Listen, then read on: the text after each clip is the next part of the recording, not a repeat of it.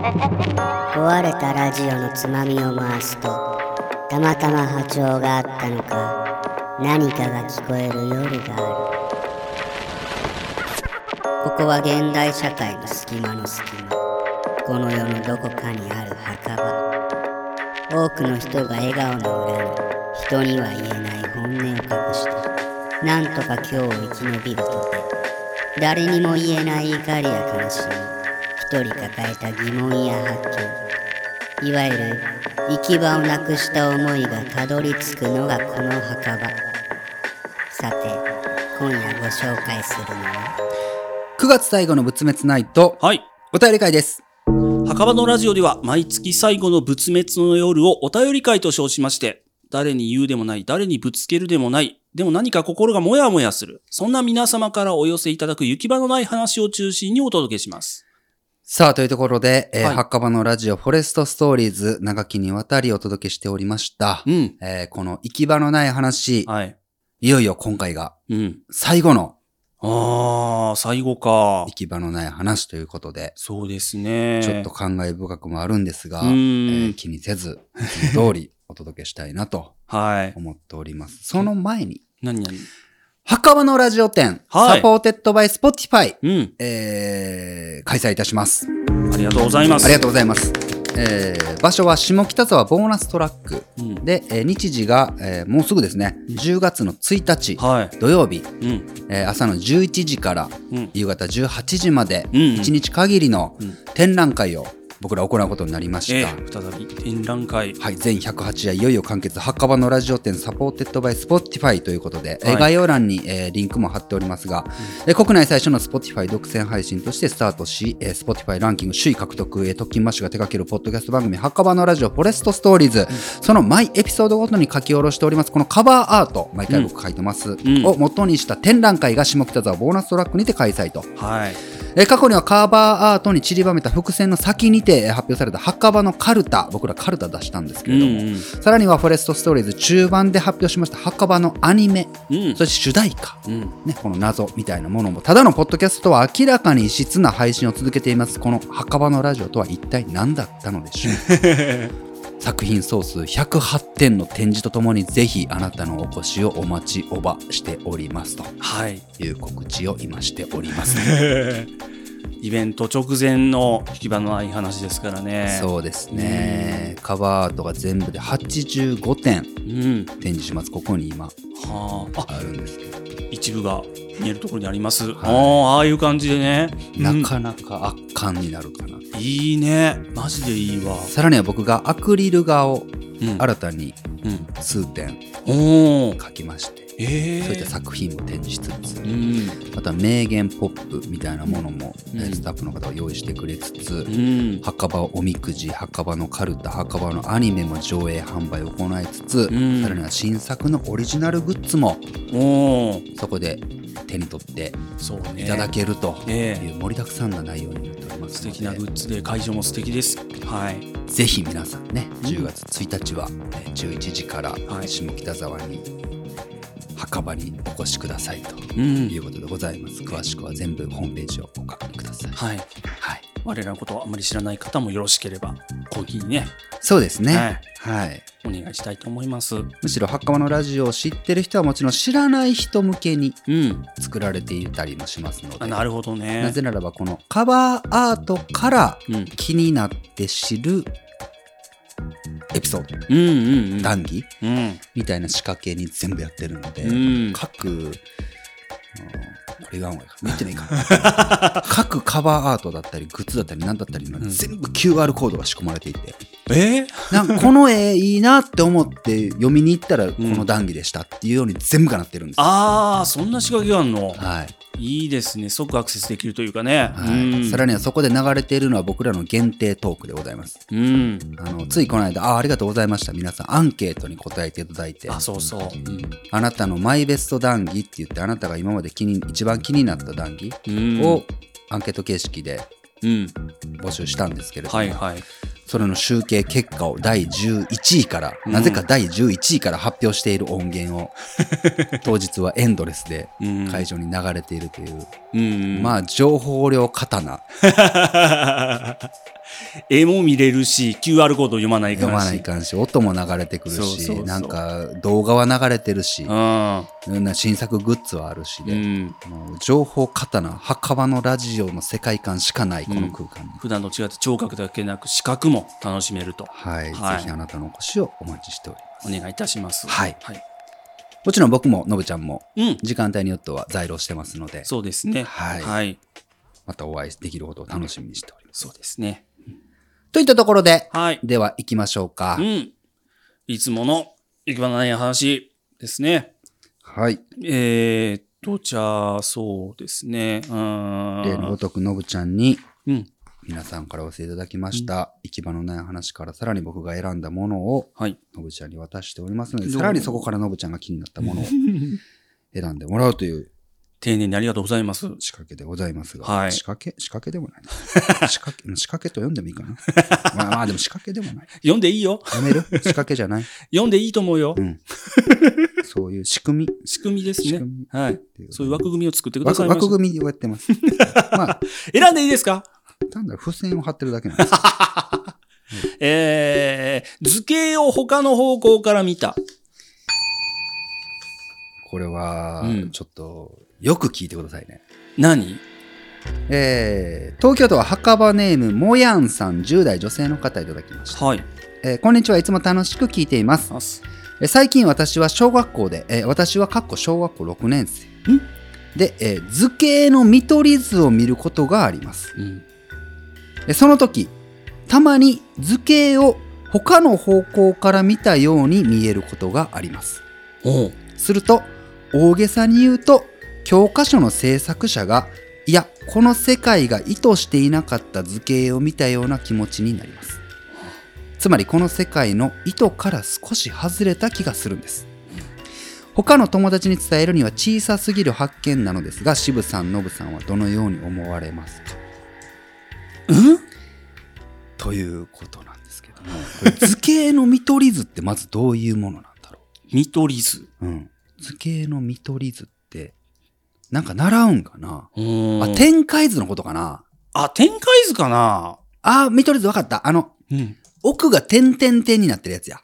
あ、はいはい。あの、奥の辺がうん見えてない方が。あのー例えば円錐だったらあの、とんがり帽子みたいな形で、あの、うん底辺が円形やけど、その、奥側の円形が、ああ、そうか。え、え、な、下のうん点、下下の円があるやんかはいはいあるあるある。その、あそこが、あの、点々になって向こう側こうなってますよのそう点々に。そう、その、それのことかな、見取り図って。かもな。うんで、それをう、ん。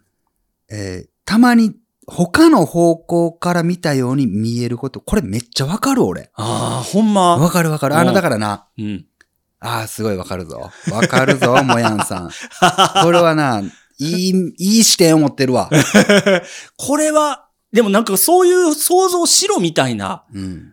先生の教えあったような気がするな。こう。あなんか嘘うん。向こうから見たらどう見えるかみたいな考えて、いや、じゃなくてな、うんのぶちゃん。あのな、今見取り図、うん、開けた。うん。奥の点々がうん。奥にあるやろ？それがな、こっち側にあると想像しながら見てみ？そしたら、うん？うん。点々っていうのは、点線っていうのは、うん。あの、隠れた辺やんか。そう、見えてない場所のうん。辺を辺表してるね。を表してるやん。うんその、まず考え方を取っ払って、はい。点線なんだが、手前の辺だと思って、眺めてみ？そしたら、ああ。くるんってなるやろ。ああ、うんうんうん。それはわかる。うんうん。そういうことなんちゃはいはいはい。えーっと、立方体だとしたら、ううん。あれやな、こう、地面に置いてるような形でうん。見えてたとしたら、なんかそれが、宙に浮いてるみたいになる。うん、方向が、見る方向が変わって、そ宙に浮いてる、下からちょっと見上げてるような感じに、わかる。うんうんうん。うんそれのことかな。うん。う。そうだね。はいはいはい。いや、いいと思います。これはものすごくいいと思いますよ。こ うないんか新しいい視点につながりますかね、これはねう。。そういうことを、うん。あのね、でもね、これね、えーそうだね。あんま友達に伝えるには小さすぎる発見じゃないです。もうこれはね、あの、とんでもなく大きな発見なんです。ただ、他の友達に伝えるには大きすぎる発見なんで理解されにくいから、これはね、別に理解してもらわなくていい。あなたの中だけで、うん。どんどん見つけていけばいいと思う、そういうものを。ものの違う見方。ものの違う見方。うんもうみんなは当たり前に見ているという、この当たり前でいかに自分の想像力が閉じてしまうか、この恐怖を 普段多くの人は気づいてないから。あなたはそういうもんだろうと。気づいてしまった、この恐怖に。どうしよう、打ち方。どんどん考えていこ乗り越えていこう。漫画読むね。うん漫画読んでる。吹き出しでなんか喋ってるね。う。うん。吹き出しの裏側って何になってるんだろ吹き出しの裏側も貼り付けたノリしかないでしょ、それは。う。ノリがあるのか。うん。そもそもなんであれは浮いてるのか。何色なのか。アニメにはないがなんで漫画、誰もそれをないものとして感じているんだろうと。ほんまやな。あとにかくもうそういう、もう、ここは何なんだろうなんぜなんだろう、うん。不思議だな。その不思議をいっぱい見つけることが、うん。もうあなたのいつか救うことになる なるでしょう。話大きいな。救うまで行くの？これはもう大きな発見なので。うん。本当にね、うん、なんかいろんなものに、いろんなものの見方を変えてしまうような気がするね、なんか。このまま発展させていくとね。そううんそうやって世界を変えてきた人は、うん。うん。何か誰もが言われてみたら確かにね、だけど言われてみるまでは、うん。そんなこと考えたこともなかったみたいなことの第一人者なんですよ。すべてをひっくり返して変えてきた人っていうのは。それまでの常識とか。そう。うん。それをイノベーションと呼ぶんですがう。んうん。新しいもん切り開く種のような気がしますね、この見方そうです。うん。それに、小学6年生で気づいてしまったっていうことは、うんもう本当にもう危険です。危険分子なの？あなたは危険です。将来を変える恐れがある。うんドラゴンなの？ドラゴンですワンピースの？そうです。なので、そういった人は潰しにかかられるんで。変だと、変だと言われるんですよ。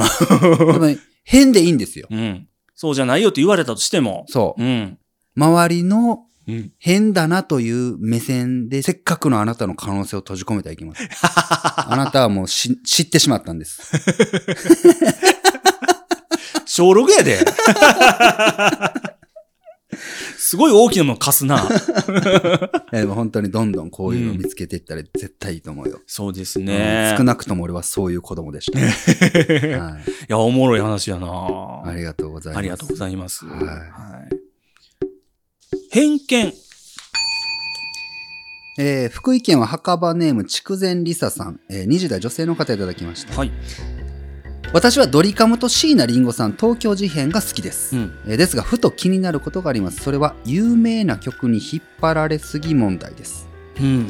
〇〇といえば〇〇だよねみたいな、えーアーティストによっては看板的な曲があるのはとても素晴らしいことなんですが、うん。えーあ君ってポジティブなの？とかあ何々好きな場合は何々が多いよねとかアーティストの曲によっていろんな偏見が転がっている気がしますはなるべくなら偏見なく聞きたいというのが内心ですが、えーそういった経験ありますでしょうか？あ。うーん。そうね。あーなんかこうタオルブンブン振り回すような曲を好きな人はな 夏とフュージョンしてんの？みたいああ、なそうやな。そういう話？湘南の風聞いてるんだ。ああ、夏、フェスとか行くのみたいあな。ーそうね、そうね。あるかもな。なるほどなああ。生みやすいかあーまあ失恋ソングを好きって言ったら、うん過去にそういった経験があるのとか、も。うん。ああ別にいいんちゃ 好きだったら別にええんちゃんってう、いういう感じがするな。う。うんんそうね。そんなことより俺はもう打ちひしがれてるんやけど最近何よあのこんな大人に絶対なりたくないいやなるわけがないと思ってた、うん。17の頃に想像していった大人に、うん気づけばなってしまっている恐怖っていうのがあって、つまりあのテレビとか不意につけた時に、うんどっちが曲でどっちがアーティスト名かがわからなああ、そうやな。あるな。い。すごいある顔したな。あるよな。だって、あの、うん曲名の方にフィーチャリング何々ってつくことあるでしょ？普通、そ普通アーティストう。それはあかん、名それはあかんよ。それはあかん。だ誰がやってんのな んは、言わなあかん。それ、それがピンとパッと言えないぐらい知識がもう全然ないんやけど、なんか最近、俺はあかん。ルールを犯しとる、それは。アーティスト名、フューチャリング、うんアーティスト名のうん曲名が何々。あかん、ほんなんはあかんもん、ほんまに。やんかあかん。本来は。うん。今までの常識としては、うん。枠組み、枠組みとしては。それが、フィアーティスト名、うん曲名、フューチャリング、あ、またアーティスト名になってるうんやつあるよ。あかん、それはあかん。あかん。もう恐ろしいよ。わかんないよ、それされたら。もうわからんわからん。吉野家の牛丼、卵のっけみたいなのが、うん。卵のっけの牛丼は吉野家みたいな、なんかもう、そういうことやろ？ああ、そう、ぐちゃぐちゃになってしまうちゃちゃになわっ。てるやろ？これはもうあかんあかん。こんなんはもう、そ大人を許さん。あとね、な、あの、そんな大人になると思わなかったんやけどな、アーアーティスト名、なんだっけな、あの、もちろんそう曲とかすごい素敵なんよ。うん。あなんやけど、俺。うん。あ、アーティスト名があって、うん。それと別にその人の声、そのうんボーカルの人の声を、えー、ボーカロイドにしてうん。打ち込みでうん。やる別名義の音楽が、なんかちょっと字が違うみたいな、なんかまた別名義もうやあかんか、そんなんあかん。誰が許してんの、それもう。あかん。どっちがどっちかなって、あの、よ4人の名前なの字が、字がちょっとちゃうだけみたいな。物事にはルールがあるから。そんなもんこんなん絶対ちゃんとついていけてたよな。ただそうなんよ。ほんまそうなんよ。なんか過去にもあったはずなんよ。うんそれこそノブちゃんが好きな TM レボリューションやってさ、もう、うん。ごっついなんかようわからんのあったやろ。The End of Jace TMR Revolution TMR Evolution Turbo Type D。うん。うん。っていうのがあったよ。あんなもん、今でやってみ？え？って。もう、あかんって言ってたけど、当時はうん。何がどれでどれがあれでってちゃんと分かってたやん。オールナイトニッポンで初めて発表された時、うわー覚えようってなったもん。覚えようってなるもんな。そう、当時ですら覚えようってなんよなったけど、まあでも覚えれてた。でも。そうなんよう。ん。もうムスとかそんなに知らんけどメンバーを知ってたよ。うんうん。そんなに興味なくても。あれだから、ほんま絶対ならんと思ってた。うん。十何、何回も言うけど、17の時に カウントダウン TV とか見ながら、うんなんか親戚のおじさんとかが、これはもうどっちがアーティスト名でっていうのが意味がわからなかった。ほんまに。あの、日本のお蕎麦みたいなぐらい。意味がわからない。お蕎麦やん、日本のっていうぐらいのもんだったのに。20年前ぐらいのさんまさんがなんか必ず曲名とかうん歌詞か間違って覚えてるのにそんなわけないやん。ないと思ってた。ゲストで来る人の曲名とかアーティスト名覚えれないわけないやんってなってた。思思ってたけど、覚えれないよ、今。あともう俺勇気を出して言うけど、うん。いい？どうぞ。のぶちゃんもそうであれと思いながら言うけど、多分、渋ちゃんが言うのは僕、大大体当てはまると思うぞ。最近な、うん。もう、こんなことをするなんてもうほんま、おじいちゃんやな。俺もうこれをするんやったらもう自分のことをおじいちゃんと自認しようって思ったことがあるんやけど、なんやねん。髪がめくれんのよ。全然。指に潤いがないから。潤いがないから。カッサカサやなカッ。サカサで、もう、ゴミ袋永遠あかんのよ。こんなことになるなんて。僕なんやったらそのゴミ袋を開けるの諦めて、明日お風呂、明日っていうかもう今晩お風呂入った後指に潤いが戻ったら開くだろうって。そのままほっとくときあるよ。わかるわかる。まだ、こうペロって舐めるんちょっと抵抗あるんや舐めるんはちょっとさすがにな。うん。そう、ちょっとわかるな。そう。悲しいね。今、俺、もう、無駄な抵抗だと分かってるんやけど、水道にちょっとピチャって手をつけて、うんちょっと拭いて、最近でアルコールあったりするかうんら、これやってうん、めくるんやけど、うん。こんなもん絶対いつまでも続かんぞと思って。絶対いつかもうペロってやるなと思って。もう近いんよ。もう見えたんよ、俺。水道とか行くのがもうジャンクさんあーもうある。絶対こんなもんはずっとせえへんって分かったんよ。時期が来るんよな。はあ。 Spotify で若者に受けたくてやってるのにな。うんこんな話したらいかんのよ。あかんのよな。うんだからもう偏見とかもどうでもいいよ。俺らにとっては老い。老いこそが。老いの話になってしまった。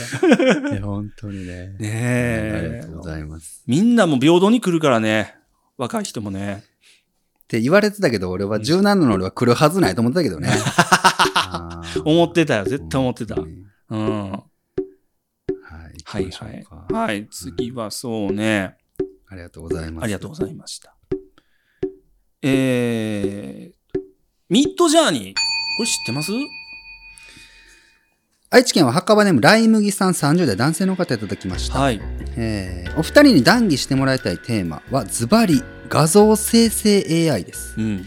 少し前に画像生成 AI のミッドジャーニーによって、えー描かれた絵がとある美術品評会で1位を取ってしまうというニュースがありました。うん。えー自分も渋ちゃんと同じように美術教師、デザイナー過去 DTP として働いていた経験があり衝撃を受けました。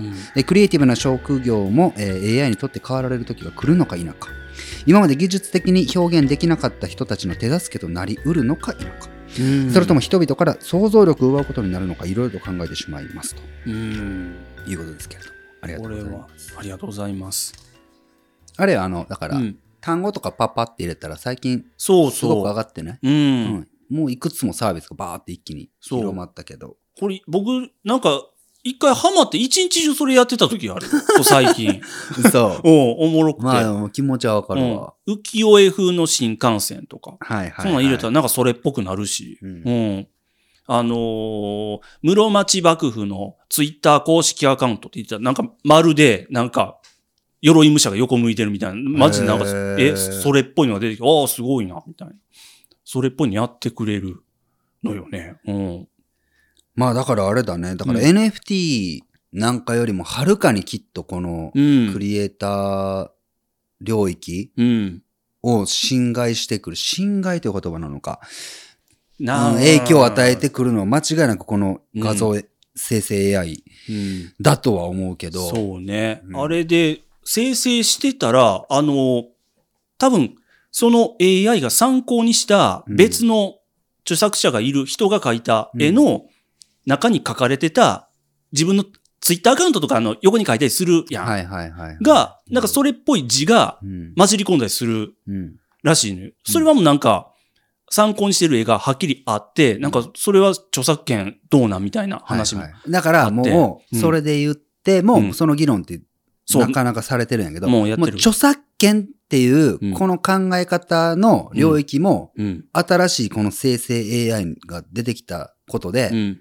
競合が起きてんのよ。うん。変えてかなあかんようになってんのよ、多分。そうやな。ううんん。でそれが起きたのが、もっと早い段階でいうところの音楽業界うん。が、それこそ自動生成させるうん。音楽ソフトもへえ。先にいくらでも出ててう、ん。その、DJ の方のセンスとはまた別にまた別にもううん AI でリズムとうん。音と、あと楽器とか使えば、ある程度の曲がもう自動でパンって出るうん。中で作曲をしてるから、うん。もうすでに音楽シーンではう、ん。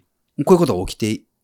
るみたいで、いや、すごいなで、そこで何が問われてるかって聞く DJ うん。スキル。センスうん。みたいで、もちろんその人にしか出せない色というか。うんあくまで出てくる音をどうミックスさせるかうん。って編曲作業、編集作業うんっていうのが問われている。うんうんうん。そこのスキルが長けている人はちゃんと仕事を得れていて、うん。基準値は上がってるから、うん。仕事が取って奪われてはいないんよね。そうやな。そううん。多分絵の方もそうね。多分そうなっていくんだと思う。うんまずは AI に投げて、こういうものが出来上がってきた時うに、ん。自分でじゃあそれをどうセレクトしてミックスさせて、うん新しいものを作ろうかってうん。するんだと思う。うん。だってもうすでに動いてるもんね。あのう、ん。絵うに、ん。絵を動かしてさらに。うん。でそこに自動生成させた声を乗せてアニメができてる。うわあ、すげえうな。んでもそのシナリオもすら、うん。もうある程度 AI なんやけど、うん。やっぱりまた乏しくて、うん。そこにちゃんと装飾を加えるのは人の力うん。だったりするから、はいはい。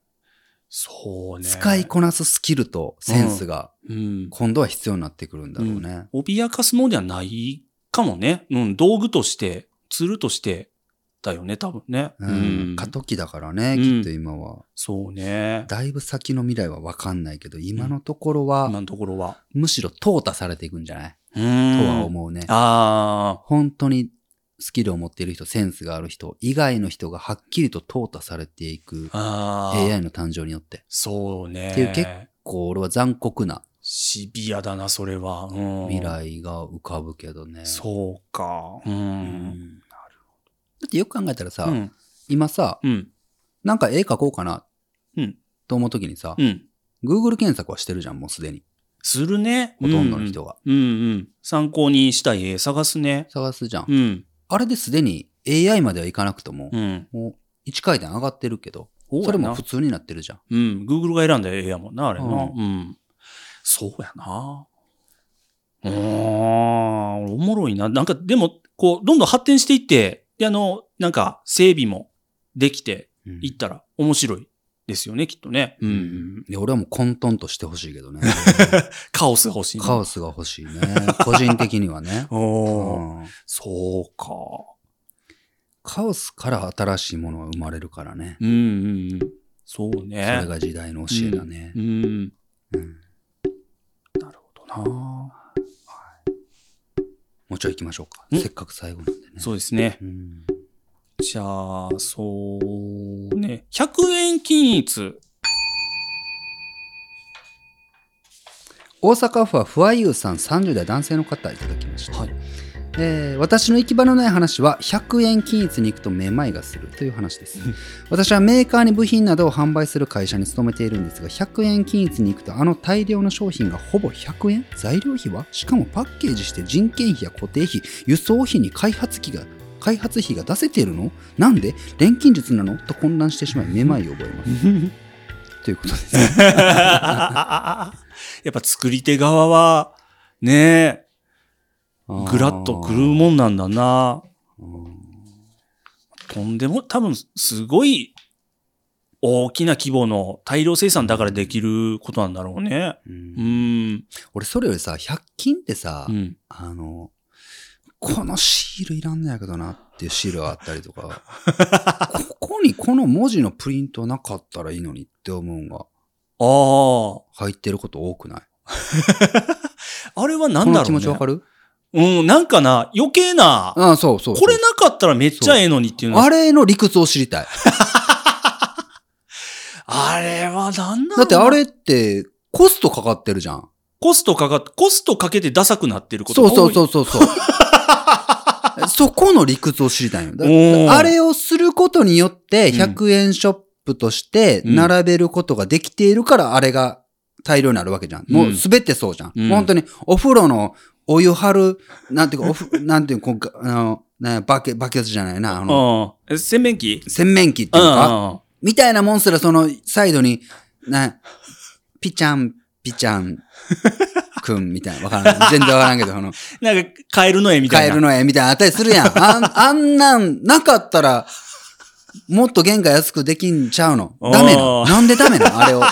ピチョンくんが。オリジナルキャラクターみたいなの言いがちやな。なんか、あれなんか絶対理由あるだろなんかあるよな。あれを入れんかったら100均にできんって理由あるはずなの。ペン立てとかもさ、なんか、可愛らしいけど、Thi- This is, なんかマルチペン立て。んなんか書いてるよね。あれ、絶対あれない、ない方がええやん。あ るあるなやろ？うん。そうやな。なんか意味があるんだろうな。うんうん。似た感じで、俺ちょっとこれはそうかなと思うのはあるんやけど、うんうん100均には貼られている、商品に貼られてるシールってもう絶対剥がせんのよ。わかる？もう。ねちゃーってするちゃーってするんよ。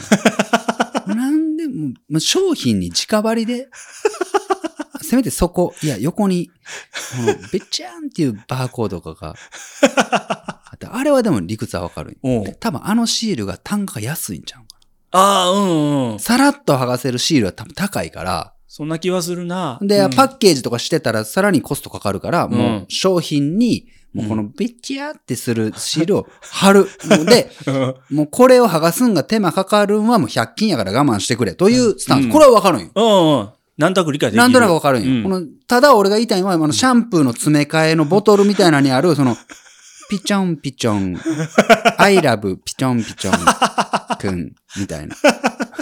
I love バスルームみたいな。ほんでも見たこともないカエルのキャラクターが、俺あれを作っているイラストレーターさんっておるから、そうそう。うんあれコストかかるのに、しかもなんか、それ剥がせるタイプでもね、よう見たらこう爪でやっても、これどうや印刷しとるぞっていう。あれやろ。掘り込んで、こう、うん掘り込んでなんか、こう、着色してあるみたいなな。うん。あれが下船のよな。もう最後やからちょうだいわ。もう行き場がないんよな、あればっかりに。答えがないんよな。あれなんでなんだろう。おもろいな。100均の、100均のグッズおもろいな。そうな、ほんなん言い出したらな、うんもうな、それこそ俺はそっちでめまいするんやけど、うんなんかそういう、なぜなんだろうっていうのを探し出すのよ、この。ハンガーのな、うん。ここにこういうくるんっていうプラスティックの部分が、いらんのよ。これがなかったらシンプルなんよ。絶対これくるんってつけとう方がコストかかるんよ。樹木のつるみたいなのくるーんなっあてる。るんよ。これベルトループつける。いや、これはしてはなんか不自然なところにある。これ絶対誰も使ってないぞ、こんなところのくるんみたいなのを。独自のその、あれ何なんだろうな。ブランドとしての装飾なのかもしんないけど、ダサいんよあのな。答えは何なんだろう。どっかで売れんのもらってきたんかなほんなな、こんな村社会みたいな話しちゃうよな。それにしては、あの、同じ形のいっぱいあるしそうな。なんよ。うん。柄いらんのよ。あの、レジャーシートも柄いらん。無地でええんよ。これ、赤、黄色、うんピンク、赤みたいな。無地でええんよ。無地の方がコストかからんだろうに。お弁当食べたいんよ。お弁当食べたいのに、お弁当食べてる柄の上に座ってお弁当食べなあかんなる。さっきのカエルがまたお弁当食べてるそうなの、ピチョン。ンピチョン、こうおるんよ。使い回されとるんよ。うん。あれなんなんやろな。ああ、100均なりの、やっぱり、うんコストダウンのほ秘秘訣があるんだろうあるんだろうな。あーあー、おも不ろ。思議ない。すいません。ああ、100均おもろい。ありがとうございます。ありがとうございます。はい。最後行きましょう。はいじゃあえー、じゃあ、孤独。最後の最後は孤独でございますが、えー岡山県は墓場ネームゆるりさん20代女性の方いただきました。はい。突然ですが、お二人にとって幸せとは何かを歌伺いたいです。私は今お付き合いしている人はおらず、えーなんだか寂しい気持ちが心の隅っこにいつもいます。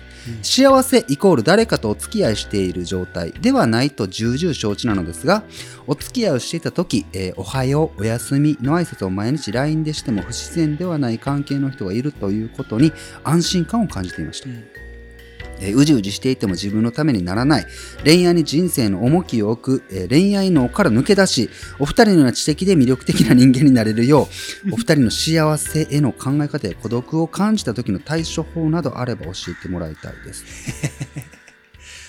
おー。のぶちゃんは孤独に強いよね。多分。そうかな。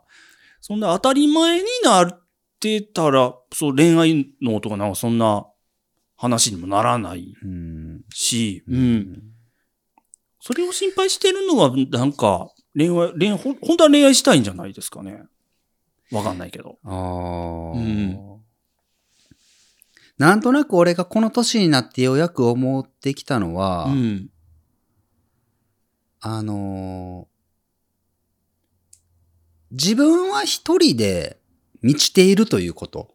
まず、うんまずそれを知ることの大切さっていうのはあるよね。うんうん誰かがいることでうん気持ちは満たされたり、うん。うんより楽しくなったり、悲しいことも分け合えたり、これは素晴らしいことなんだけど、うん。その誰かがいなくなった時、何かこう、ぽっかり穴が開いたように感じるんだけれども、うん。それは自分っていう満ち足りた存在から空洞ができたんではなくって、うんもともとなかったものがたまたま今まであっただけ。うん。それが消えたとき。それが消えただけ。つまりは自分っていうのは何も減ってもいないし、うん。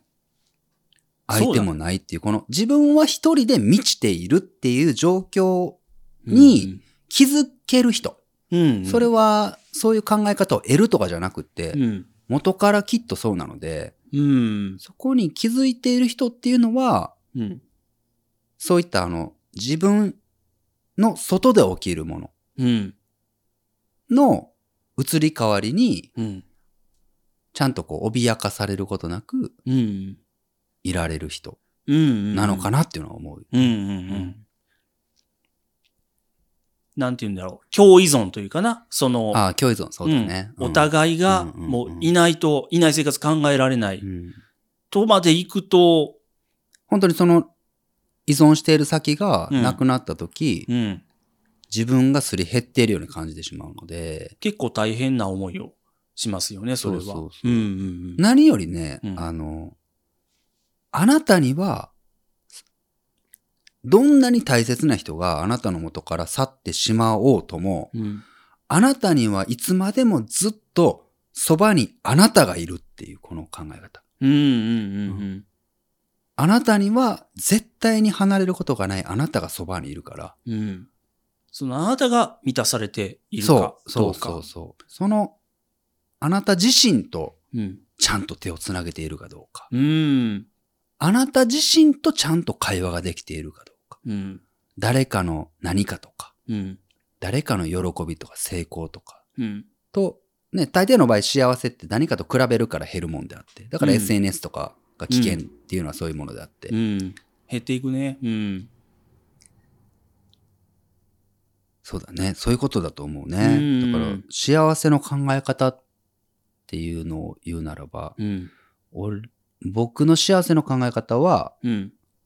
何か足すことではなくって、うんちゃんと自分がフラットな状態で満ち満ちていることうん。がまず幸せうん。の始まり。はいはい。その満ちているからこそ誰かを幸せにする手助けができるのかもしれない。うんアンパンマンが欠けてたらうん。助けられないからね。はいはアンパンマンは常に健康でもうフルパワーでないといけないってい。ういう。ん。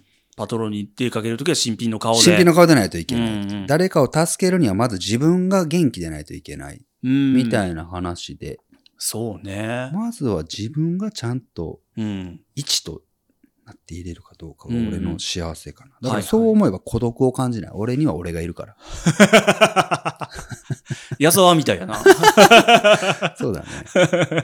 その感覚でもない、うんうんうん。うんまあ、その、そうね。もう僕も孤独のプロですからね。ううんん。でそれを一人が好きとか自分が好きとか言うとまた違うんよまたちょっとちゃう。また違う。ちゃうちゃうそうそうそううん。そうそ自分には自分がいるんよ。う。うん。そう自分が満たされているかどうかはすごく大事ですね。ううんんうんあなたなりの幸せ、あなたなりの孤独のうん。うん。ね、感じ方があればいいと思います。見つけていきましょはい。う。はい。さあ、ということで、えー、たくさんの本当にこれうん。の何倍も読めないお便りをね、そ袴のラジオいただいておりまして、本当に皆さんありがとうござう。いまありがとうごす。ざいます。うん、全部ね、目を通させてもらいつつも、うん。読めないことに、えー苦々しい思いをかみしめながら、はい。えー墓場にて供養させてもらっておりますのでねそうで、すね。はいは僕らには届いておりますので、うん皆さんもぜひ僕らに届けなくともい。うん。引き続き行き場のない話を はい。探し続けてくれたらなとうん。そんな風に思っております。あ、なんや、終わるみたいやな。あ、終わるんか。さあということで、えー今週のモストバリアブル行き場のない話はあーどちらにしましょう？そうです。最後のモスト、なんとかかんとかは、えー、まあ将来楽しみだなっていうことで、図形を他の方向から見た人。東京都墓場ネームではもやんさん10代女性の方にははい。何か、えー、塵になりそうなものを送っておきます。なんやろありがとうございおます。めでとうございます。はい、ありがとうございました。あー、終わっちゃう、終わっちゃうね。いや、まあ、残り4夜ございますのでね。あ、そうでした。はい。はい、うん。最後まで突き突っ走りたいと思っております。ね、もうよろしかったらこの後も引き続きまた聞いてくださいませ。はい。はい、あ以上、袴のラジオ行き場のない話でございました。りがとうございましありがとうございたま。した。壊れたラジオのつまみを回すとたまたま波長があったのか何かが聞こえる夜がある。特勤マッシュ提供墓場のラジオ。今夜はここまで。さようなら。